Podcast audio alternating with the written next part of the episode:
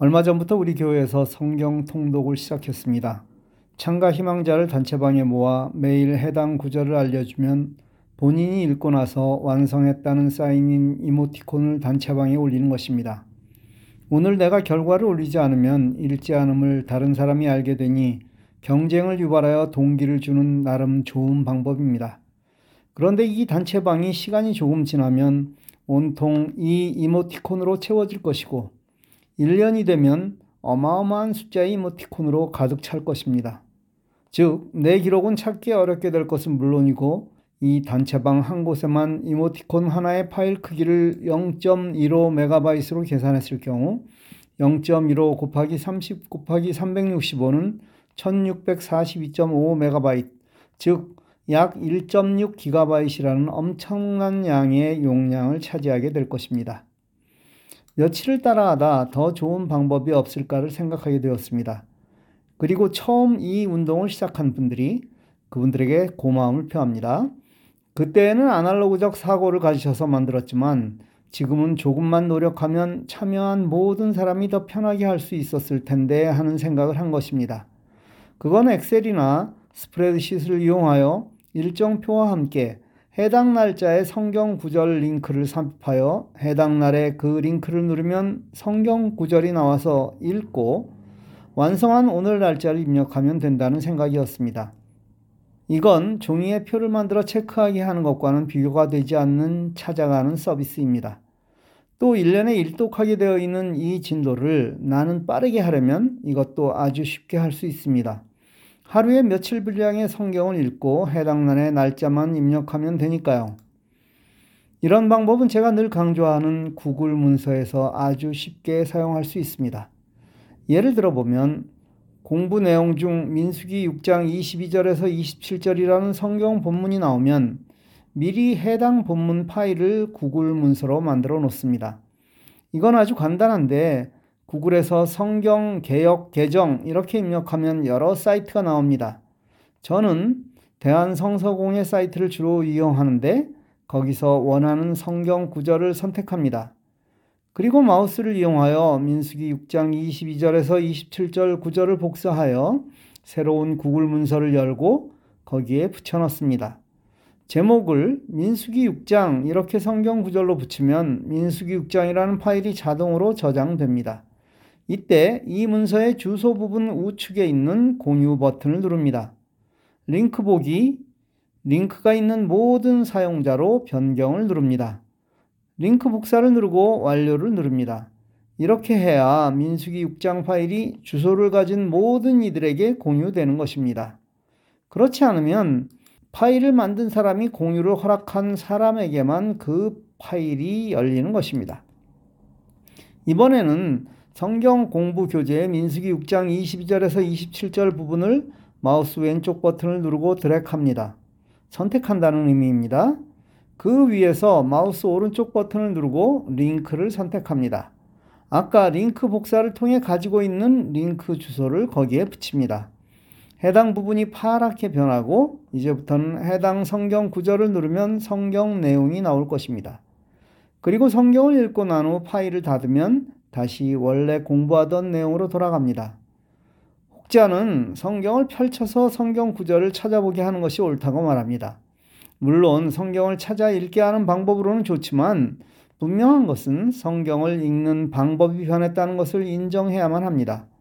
또 성경 공부의 목적을 달성하기 위해서는 찾는 시간을 줄여 공부 본연의 목적에 더 집중하게 하는 것이 효과적일 수 있습니다. 어쨌든 공부하는 학생의 관점에서 이것이 편리한 것은 분명합니다.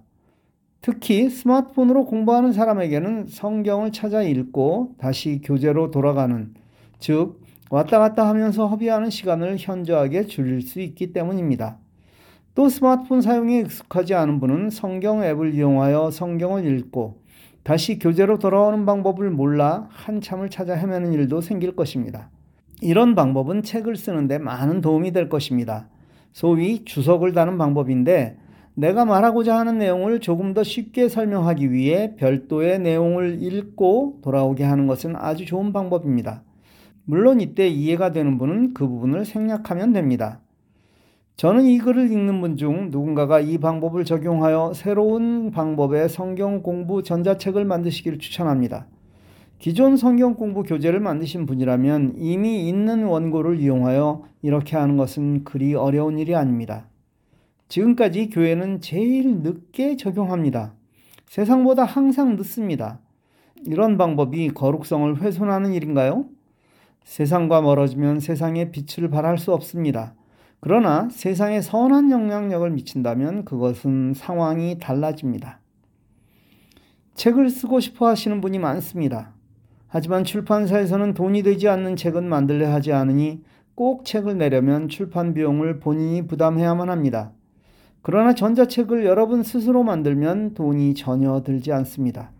그런데 그걸 내가 어떻게 하냐고요? 제가 불가능한 일을 말하겠습니까? 여러분이 컴퓨터를 조금만 사용하실 줄 안다면 30분이면 배울 수 있는 일입니다. 누구나 쉽게 전자책을 만들 수 있습니다. 전자책은 스마트폰 하나로 언제 어디서든 읽을 수 있는 등 장점이 많지만 그중 최고는 확장성이 뛰어나다는 것입니다. 즉, 위에 설명한 어딘가로 쉽게 왔다 갔다 할 수 있다는 점입니다. 이를 이용하면 내가 주장하는 내용을 더 쉽게 설명할 수 있는데 여기에는 유튜브와 같은 동영상도 포함됩니다. 예를 들어 위에 설명한 새로운 파일과 연결하는 방법을 글로 보면 이해하기 어렵지만 동영상으로 보면 하나도 어려운 것이 아닙니다. 동영상으로 만들어 유튜브에 올려놓고 그 주소를 링크해서 보도록 하는 방법입니다. 물론 녹음된 소리로도 들을 수 있습니다. 내 목소리로 책을 낭송하여 녹음해놓고 이 파일을 팟캐스트에 올립니다.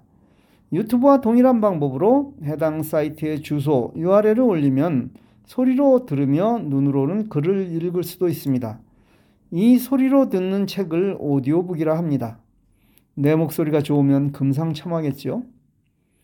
전자책은 구글 문서 하나로도 충분히 만들 수 있습니다. 원고는 구글 문서를 이용해서 씁니다. 이때 말로 쓰시면 더 편한 것은 아시죠?